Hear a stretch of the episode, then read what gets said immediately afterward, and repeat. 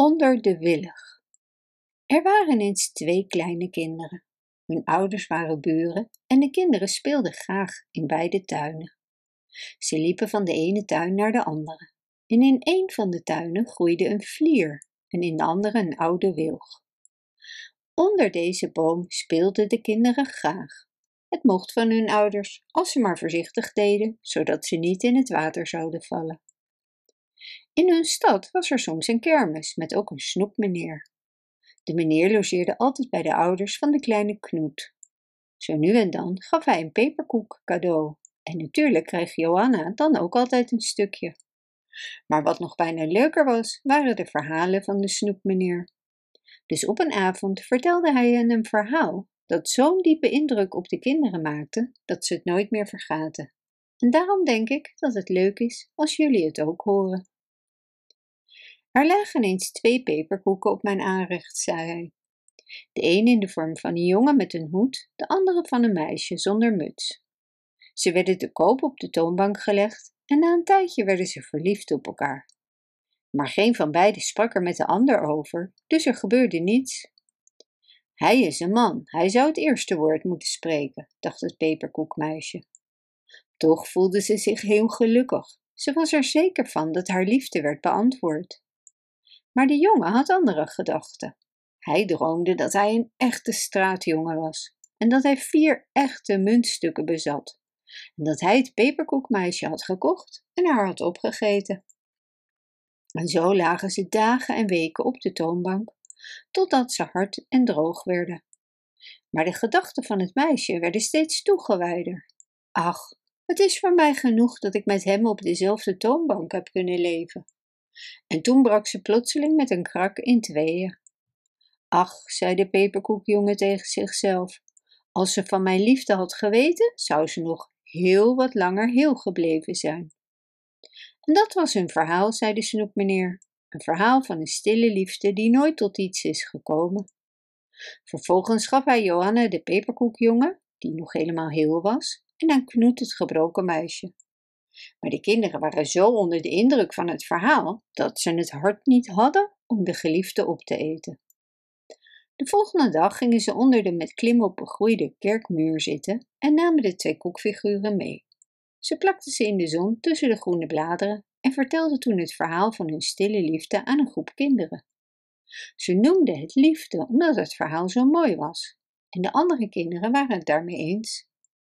Maar toen ze zich omdraaiden om naar het peperkoekpaard te kijken, was het gebroken meisje weg. Een slechte jongen had haar snel opgegeten. Eerst vonden de kinderen dat erg jammer, maar achteraf dachten ze dat het beter was dat de arme minnaar niet alleen achterbleef, en dus aten ze hem ook maar op. Maar ze vergaten het verhaal van het peperkoekpaar nooit. De twee kinderen speelden nog jarenlang bij de vlier en onder de wilg. Het meisje zong mooie liedjes. De mensen die langs liepen bleven stilstaan om naar de prachtige heldere stem van Johanna te luisteren.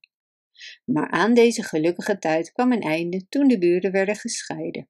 De moeder van het meisje stierf en de vader ging met Johanna in de hoofdstad Kopenhagen wonen. Ze namen in tranen afscheid van elkaar, maar hun ouders beloofden dat ze elkaar zouden schrijven. Hierna ging Knoet in de leer bij een schoenmaker. Hij groeide op tot een geweldig sterke jongen en was een ijverige leerling tot hij zelf schoenmaker was. Hij had de grote stad Kopenhagen nog nooit gezien en hij dacht heel vaak aan Johanna. Maar dacht ze ook aan hem? Met kerstmis kwam er een brief van haar vader aan Knoets ouders, waarin stond dat het heel goed ging in Kopenhagen. Ze vertelde ook dat Johanna met haar prachtige stem veel concerten zou gaan geven en veel geld zou verdienen. En verder zeiden ze dat Johanna haar hartelijke groeten aan Knoet zond. De buren waren blij met de goede berichten en Knoet wist nu dat Johanna ook aan hem dacht. Het werd duidelijk voor hem dat zij zijn vrouw moest worden en hij glimlachte bij het idee.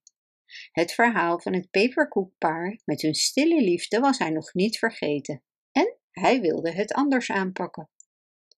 Eindelijk zat zijn leertijd erop en bereidde hij zich voor het eerst voor op een reis naar Kopenhagen. Een meester verwachtte hem daar, maar hij dacht aan Johanna en hoe blij ze zou zijn om hem te zien. Dus, na afscheid van zijn ouders genomen te hebben, vertrok hij te voet uit zijn geboorteplaats op weg naar Kopenhagen. De volgende zondag was hij van plan zijn eerste bezoek aan Johanna's vader te brengen. Toen de dag aanbrak, haalde hij zijn nieuwe kleren tevoorschijn en ook een nieuwe hoed. Het huis was makkelijk te vinden, maar hij was verbaasd hoe dicht de mensen op elkaar leefden in deze drukke stad. Johanna's vader ontving hem heel vriendelijk. Johanna zal heel blij zijn je te zien, zei haar vader. Je bent een aardige jonge man geworden. Hij klopte op haar kamerdeur. Knoet had alleen oog voor Johanna. Ze zag er volwassen uit en was erg mooi. Even keken ze elkaar bevreemd aan, maar toen rende ze naar hem toe. Ja, ze was echt blij toen ze haar jeugdvriend weer zag. De tranen stonden zelfs in haar ogen. En toen stelde ze heel veel vragen over Knoets ouders en ook over de vlierboom en de wilg, die ze vliermoeder en wilgevader noemde. En ze sprak over het peperkoekpaar. Over het verhaal van hun stille liefde en hoe ze samen op het aanrecht lagen en in tweeën splitsten. Ze lachte er hartelijk om. Maar het bloed stroomde naar Knoets wangen en zijn hart klopte snel. Hij hoorde dat hij door haar ouders was uitgenodigd om de hele avond bij hen te blijven. Ze zong een eenvoudig lied en haar gezang klonk alsof het waar gebeurd was. En het was alsof ze de gevoelens van haar eigen hart uitstortte. Oh, dacht hij, ze weet dat ik dol op haar ben. En toen hij wegging, drukte ze zijn hand en zei: Je hebt een goed hart, Knoet, blijf altijd zoals je nu bent. Wat een gelukkige avond was dit geweest. Knoet kon er niet van slapen. Johannes vader had bij het afscheid gevraagd of hij snel weer langskwam. Zondag zie ik haar weer, zei Knoet bij zichzelf. En dan zal ik haar vertellen dat ik met hart en ziel van haar hou en dat ik haar als mijn vrouw wil.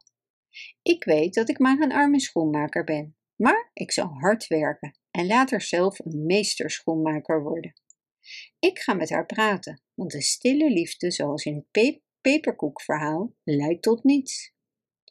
Ik ben zo blij dat je bent gekomen, zei ze. Ik wilde je vertellen dat ik naar Frankrijk ga.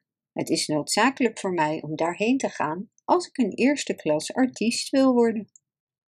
Arme Knoet, hij verloor al zijn moed en hij had het gevoel dat zijn hart zou barsten. Hij hield de tranen binnen, maar het was duidelijk te zien hoe bedroefd hij was. Jij trouwe ziel, riep ze uit, en na deze woorden vertelde Knoet haar hoeveel hij van haar hield en dat hij met haar wilde trouwen. Hij zag dat Johanna bleek werd. Ze zei ernstig en treurig: Knoet, maak jezelf aan mij niet ongelukkig. Ik zal altijd een goede zus voor je zijn, op wie je kunt vertrouwen, maar meer zal ik niet voor je zijn. Johanna zeilde naar Frankrijk en Knoet dwaalde door de modderige straten van Kopenhagen. De andere gezellen in de winkel vroegen hem waarom hij er zo somber uitzag en wilden dat hij met hen meeging om zich te amuseren. Dus ging hij met hem mee naar een danszaal. Hij zag daar veel knappe meisjes, maar niemand zoals Johanna.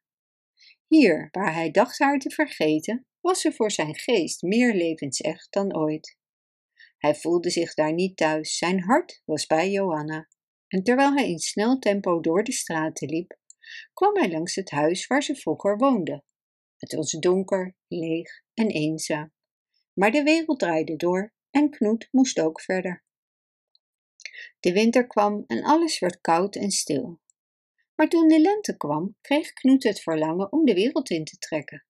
Hij pakte zijn knapzak en reisde door Duitsland, maar hij vond geen rust en vrede. Hij sprak met niemand over Johanna. Hij had zijn verdriet in zijn hart opgeborgen. Daarna ging hij naar Milaan en hier vond hij een Duitse meester die hem als werkman aannam. Op een dag nam zijn meester hem mee naar de stad, naar de opera. Er klonk heerlijke muziek in het gebouw en alles zag er nog mooier uit dan in het theater van Kopenhagen. Maar toen was Johanna er geweest. En nu? Zou het kunnen? Ja, het was als magie. Zij was hier. Want toen het gordijn op, opging, stond daar Johanna, gekleed in zijde en goud en met een gouden kroon op haar hoofd. En ze zong, dacht hij, zoals alleen een engel kan zingen. Toen stapte ze naar voren en glimlachte, zoals alleen Johanna kon glimlachen, en keek Knoet recht aan. Arme Knoet, Hij greep verward de hand van zijn meester en riep luid: Johanna! Maar niemand hoorde hem behalve zijn meester, want de muziek klonk boven alles uit. Ja, ja, het is Johanna, zei zijn meester. Dus het was geen droom. Het hele publiek applaudisseerde voor haar, gooide bloemenkransen en elke keer dat ze wegging riepen ze haar weer, zodat ze steeds weer terugkwam. Op straat dromden de mensen rond haar rijtuig. Knoet stond, stond in de voorste rij en schreeuwde net zo vrolijk als de rest.